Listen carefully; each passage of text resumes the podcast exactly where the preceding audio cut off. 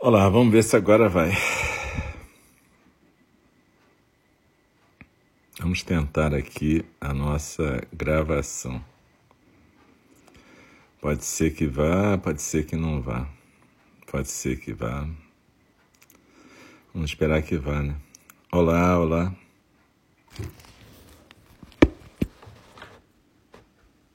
Boa noite.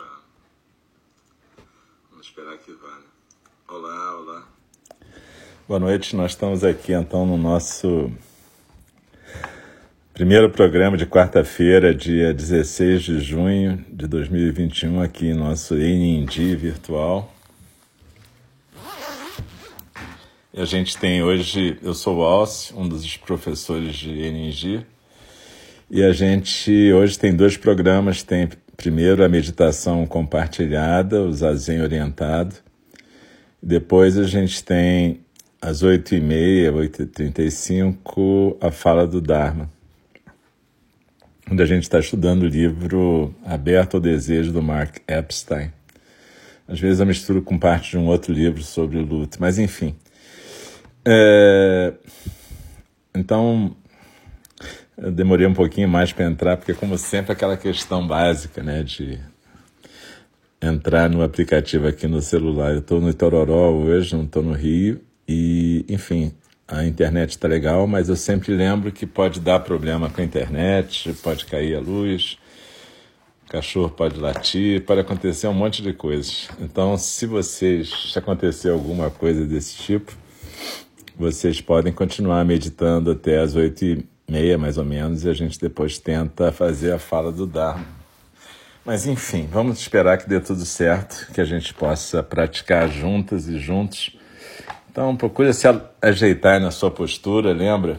Você pode fazer na postura oriental, uma almofada, no chão, ou na postura ocidental, como eu estou aqui sentado numa cadeira, contanto que os pés estejam no chão, a coluna é ereta dentro do possível, ombros soltos, peito aberto.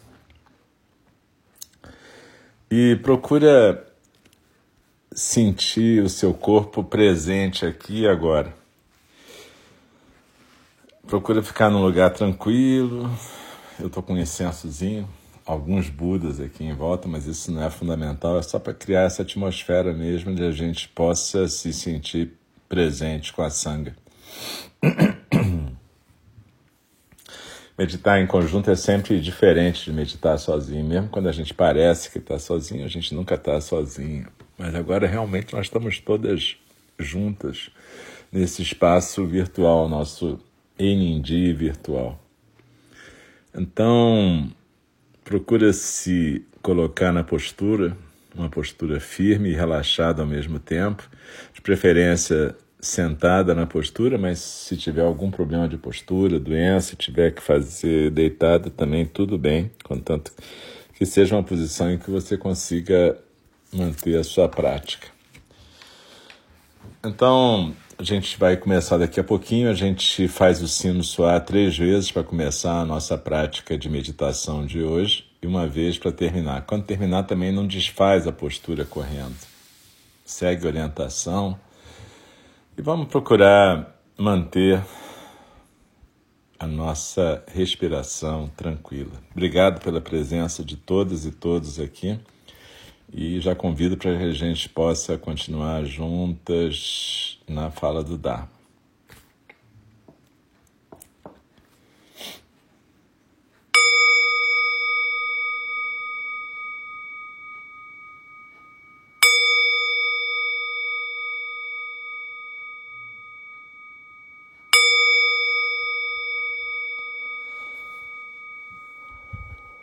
inspirando e a gente procura manter a nossa postura. Procura manter inspirando e expirando tranquilamente, suavemente. Procura sentir o seu corpo aqui e agora.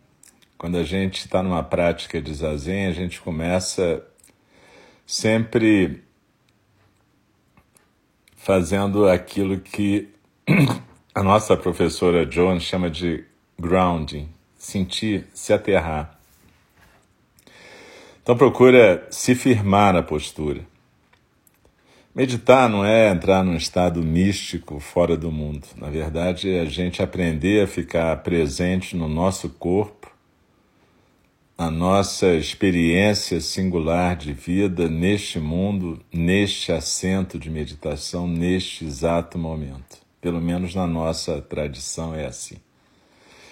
Então, procura fazer esse aterramento no seu corpo, na sua sensação física, sentindo se existe alguma tensão, alguma contração. E se existir, procura mandar a respiração para lá, na próxima inspiração, se aquietando e se acalmando, relaxando essa musculatura que está mais presa, mais tensa, procurando se soltar.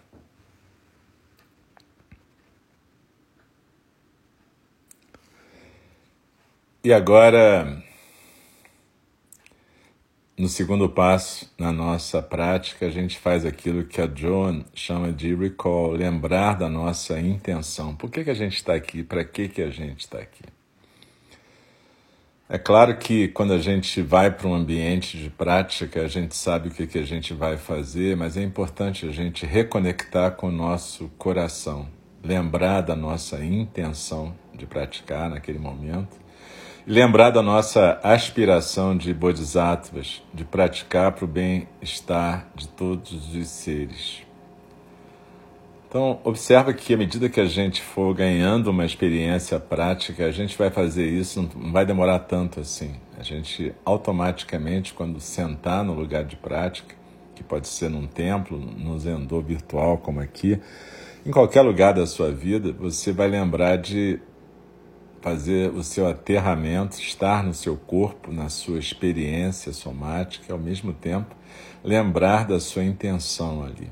Isso tudo é importante porque a gente vai entender que a prática ela ocorre em qualquer lugar, com postura, sentada, andando, em pé, no, num consultório, numa enfermaria, num hospital, num cemitério, em qualquer lugar. Mas para isso a gente tem que criar essa intimidade com esse percurso, mesmo que ele seja feito rapidinho, na nossa própria sequência, mas que passe por isso: aterramento, conexão com o corpo, depois lembrar, recall é lembrar a intenção de estar presente, lembrar a intenção de praticar. E lembrar a nossa aspiração, a nossa missão naquele momento. Um terceiro estágio, a gente vai sintonizar com as emoções, o que ela chamava de, o que ela chama de attune, sintonizar com as emoções. É importante a gente perceber, do mesmo jeito que a gente se aterrou no corpo, na experiência somática, é importante a gente sintonizar a nossa experiência psicológica, emocional neste exato momento. E isso a gente faz enquanto vai deslizando na expiração, a gente vai percebendo se existe algum estado psíquico que está chamando a nossa atenção, seja prazeroso, desprazeroso, neutro. A gente não vai fazer análise, a gente não vai conversar com esse estado psíquico, a gente vai acolher, entender que ele é um estado que vem e vai, como os pensamentos, mas a gente vai reconhecê-lo, respeitá-lo, acolhê-lo, embora a gente não vá se vincular a uma conversa com esse estado psíquico.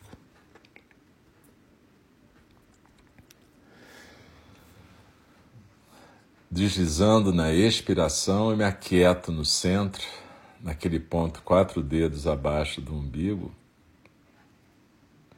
como se eu estivesse sentando numa ilha no meu centro. Então desliza na expiração e se aquieta no centro. Lembrando que a gente fez o nosso aterramento, grounding, a gente lembrou da nossa intenção aqui, recall. A gente agora acabou de praticar uma sintonização das emoções, attune. Então desliza na expiração e se aquieta no centro. E nesse passo a passo, nesse método que a professora John chama de Grace, a gente faz aqui a parte que ela chama de levar em consideração, consider, refletir rapidamente sobre todos esses elementos. A experiência somática, como é que ela está? Como é que está o nosso corpo aqui e agora, nesse momento? A experiência emocional, psicológica. A nossa intenção, a liga que está juntando todas essas experiências. Então, na verdade, a gente falou da experiência corporal, corpo, da experiência emocional, mente, e da experiência coração, que é essa abertura para a intenção. E finalmente a gente engaja, se engaja na prática propriamente dita, na atenção, a sensação física da expiração e a postura. Que é a prática onde a gente está chegando na meditação, no zazen. Ela pode ser a prática também que a gente vai se dedicar durante todo o tempo. Atenção à postura, atenção a expiração, chamata. Mas quando a gente está praticando zazen, essa é uma prática que a gente faz junto com vipassana, que é essa observação do fluxo da consciência. Mas a gente não vai se deter em uma dessas duas, da mesma forma que o método Grace, elas são uma forma da gente se trazer para a prática do zazen. Percebe que quando a nossa professora cria esse método Grace, junto com Tony e Cinda, que são pessoas amigas lá do pai, ela está desenhando um método que a gente pode usar em qualquer lugar, em qualquer circunstância. Ele foi usado inicialmente para profissionais de saúde poderem fazer essa pausa antes de cada consulta, antes de sair de uma enfermaria para outra, antes de sair para um encontro para o outro. Porque a ideia é que você possa nessa prática de aterramento, lembrar da intenção, sintonizar a emoção, considerar o que será útil ali, o que vai servir, finalmente se engajar e terminar aquela situação. Engage and end.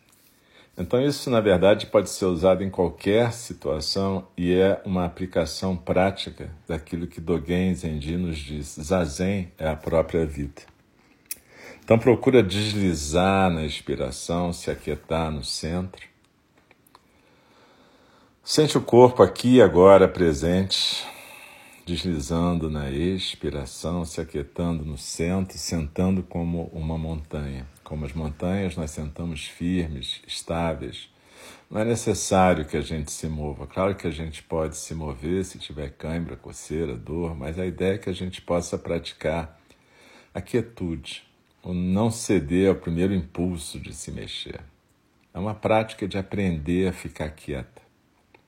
É uma prática de domesticar a nossa reatividade, do mesmo jeito que a gente aprende a ficar quieta aqui e agora, a gente aprende a ficar quieta diante de um gatilho emocional nos nossos relacionamentos. A gente aprende várias coisas com aprender a ficar quieta ou como diria Shantideva no Guia do Caminho do Bodhisattva, quieta como um pedaço de madeira.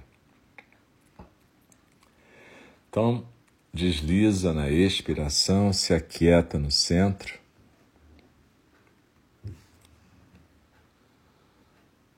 Observa que, eventualmente, a correnteza dos sons do mundo vai te arrastar e vai te carregar para o presente, para o passado, para o futuro. O que quer dizer isso? Te carregar para a imaginação do futuro na forma de expectativa, ansiedade, desejo. Te carregar para a imaginação do passado na forma de lembrança, saudade, ressentimento, mágoa. Ou te carregar para a imaginação do presente, que é o estado que a gente costuma viver achando que está no presente. Acho que é um estado em que a gente está numa conversa interminável na nossa mente, colocando legendas em cada, como se fossem subtítulos em cada cena da realidade, não realmente vivendo. Agora então que a gente vive cercado de telas, basicamente a gente às vezes nem olha para a vida que está acontecendo, a gente tira retratos ou selfies, né? E quantas vezes a gente passa por um dia sem olhar para o céu? Né? É uma prática bacana contemplação do céu. Mas enfim, desliza na expiração, se aquieta no centro. E quando você for arrastada por algum elemento da correnteza dos sons do mundo, simplesmente aceita, não briga com isso, mas volta. Lembra da tua intenção de praticar e volta para a postura, para a sensação física da expiração, se aquietando no centro.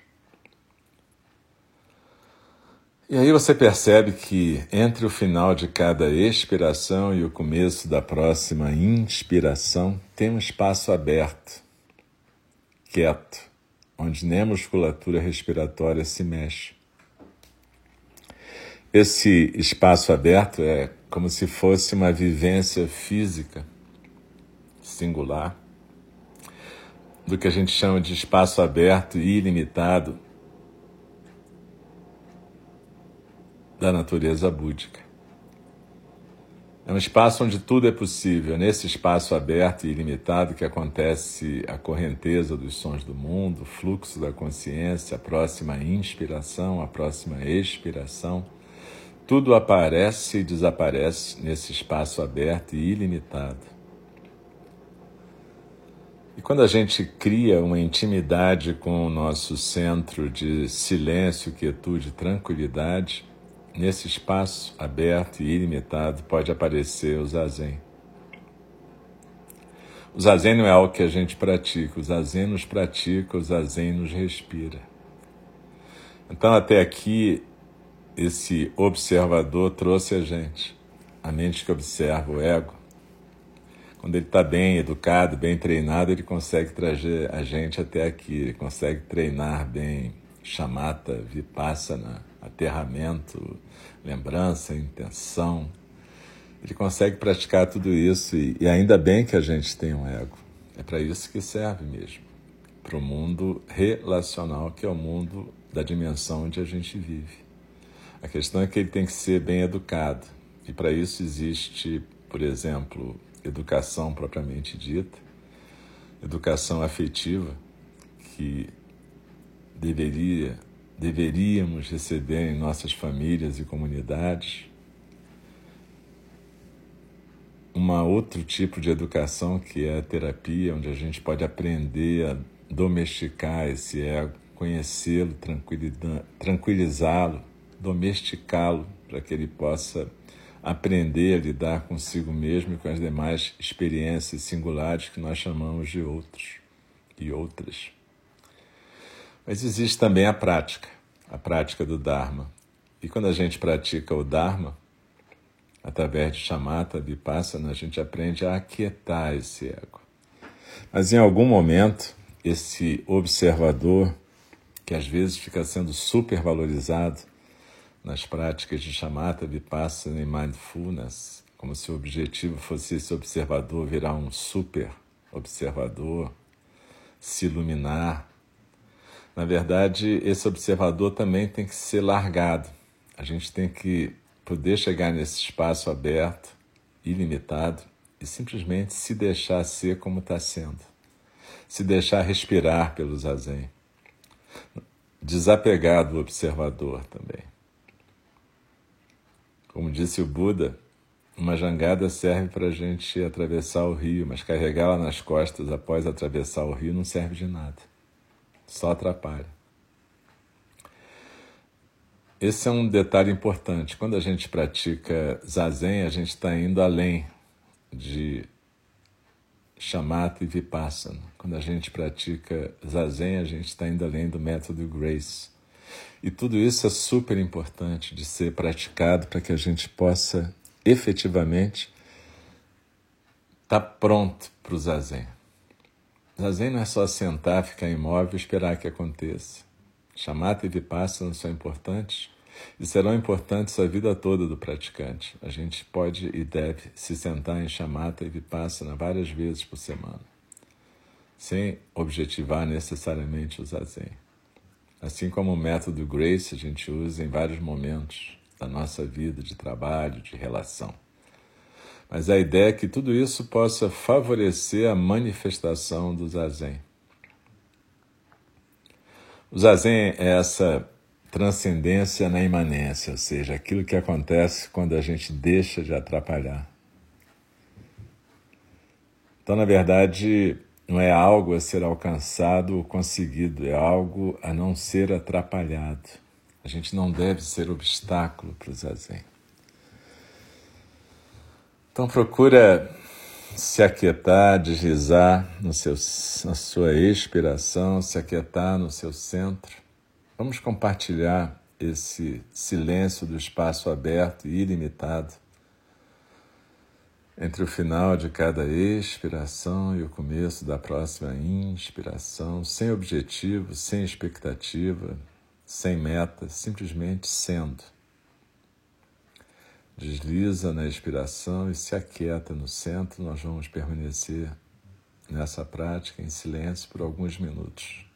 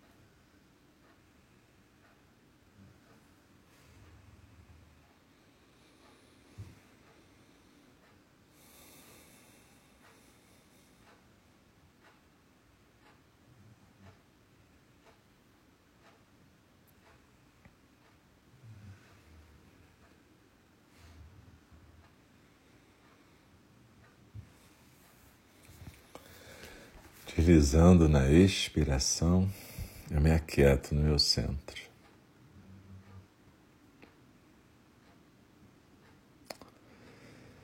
E daqui a pouquinho eu vou convidar o sino a soar novamente para a gente marcar o final do período formal de meditação compartilhada. Mas quando isso acontecer, não precisa se mexer rapidinho.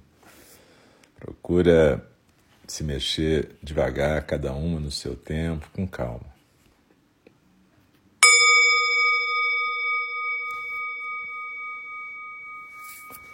Normalmente no final de cada prática a gente faz um gachô, essa reverência em que a gente coloca as mãos como se fossem mãos em prece, mãos mão, uma mão contra a outra na frente do rosto. A gente faz uma pequena reverência, reverenciando a prática.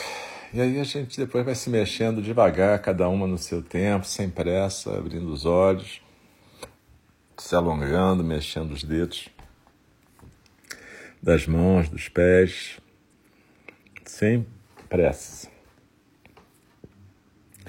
Vejam, é, cada instrutor aqui a gente tem práticas no nosso Zendô virtual de terça a sábado, terças quartas, quintas e sextas, às oito da manhã, às oito da noite, sábado às nove da manhã, além das práticas extras, né? cerimônias, cursos. Mas seja como for, cada instrutora e cada instrutor vai compartilhar a sua própria prática. Então, tem coisas que são parecidas e coisas que são diferentes. Não tem o certo nem o errado. A questão aqui é você também criar o seu próprio roteiro. E mais do que criar o roteiro, é você criar uma disciplina de prática, praticando, se possível, todo dia. Claro que não precisa ser meia hora todo dia. Se puder ser dez minutos todo dia, está ótimo. Até porque não vai ter ninguém falando. Você vai poder fazer esse procedimento do Grace no comecinho, depois rapidamente entrar na postura. Então você vai poder praticar no seu tempo. Mas é importante praticar todo dia mais do que um pouquinho, do que mais, muita, mais tempo, mas poucas vezes. É importante criar um hábito. Uma outra coisa é que quando a gente pratica, a gente não pratica para ser melhor nem diferente dos seres sencientes. A gente pratica para a gente ser bodhisattvas presentes e podermos servir. Então procurem não adotar jeitos exóticos de ser ou se manifestar ou de compartilhar o Dharma. Gente, na verdade, a gente está batalhando para não atrapalhar o Dharma. Então, por exemplo, se alguém é professor como eu, a gente não é melhor nem pior que ninguém. A gente é um praticante que frequentemente está praticando há mais tempo e que tem mais experiência, o que não quer dizer muita coisa, porque pode ser só que a gente tenha mais anos, mas não tenha aproveitado o decorrer da vida. Então a questão é óbvio, tem um respeito pela senioridade, pelos atos da gente, pelo que a gente faz, mas não quer dizer que um professor ou um instrutor sabe mais necessariamente ou está mais iluminado. Não é isso. A prática não significa acumular coisas. Então, como eu estava falando na meditação, a gente pratica para não atrapalhar o Dharma. E a gente deve ser um canal para o Dharma e não um obstáculo para o Dharma. Então, quanto mais à vontade na vida, a gente pode estar tá vivendo no samsara, no nirvana, às vezes, vai depender muito do nosso estado mental em cada momento. Né? E não sei onde é que eu li outro dia um negócio que eu achei bacana, que o cara fala, a vida é uma viagem, de vez em quando você fica nos hotéis muito ruins, sabe? Ou passa em restaurantes terríveis, é isso. E aí você vai usar todos os ingredientes da vida. É assim que funciona. Então, é, lembre-se da nossa missão de bodhisattvas, de por que, que a gente pratica. Fiquem mais, levem a vida um pouco mais à vontade, não na ponta da faca. E procurem entender esses métodos todos, Grace e essas instruções, como formas que a gente usa para que a gente possa realmente corporificar o Dharma no nosso dia a dia, minuto a minuto, para que cada encontro nosso realmente seja aquele encontro de primeira vez, em que a gente não vai estar carregando uma narrativa sobre a outra, sobre o outro, mas a gente vai permitir que a relação se faça a cada momento cada encontro, um novo encontro. Então, galera, muito obrigado pela presença de vocês todas e todos. A gente vai fazer um pequeno intervalo de 3, 4 minutos só para as questões fisiológicas, tomar água no banheiro e daqui a pouco a gente volta. Quem puder continuar vai ser ótimo, a gente vai continuar com a fala do Dharma. Quem não puder, tudo bem, eu agradeço a presença e visitem lá o nosso site www.enindi.org onde tem mais informações sobre tudo, cursos, etc. Ok? Um beijo para vocês, até a próxima. Daqui a pouquinho a gente volta.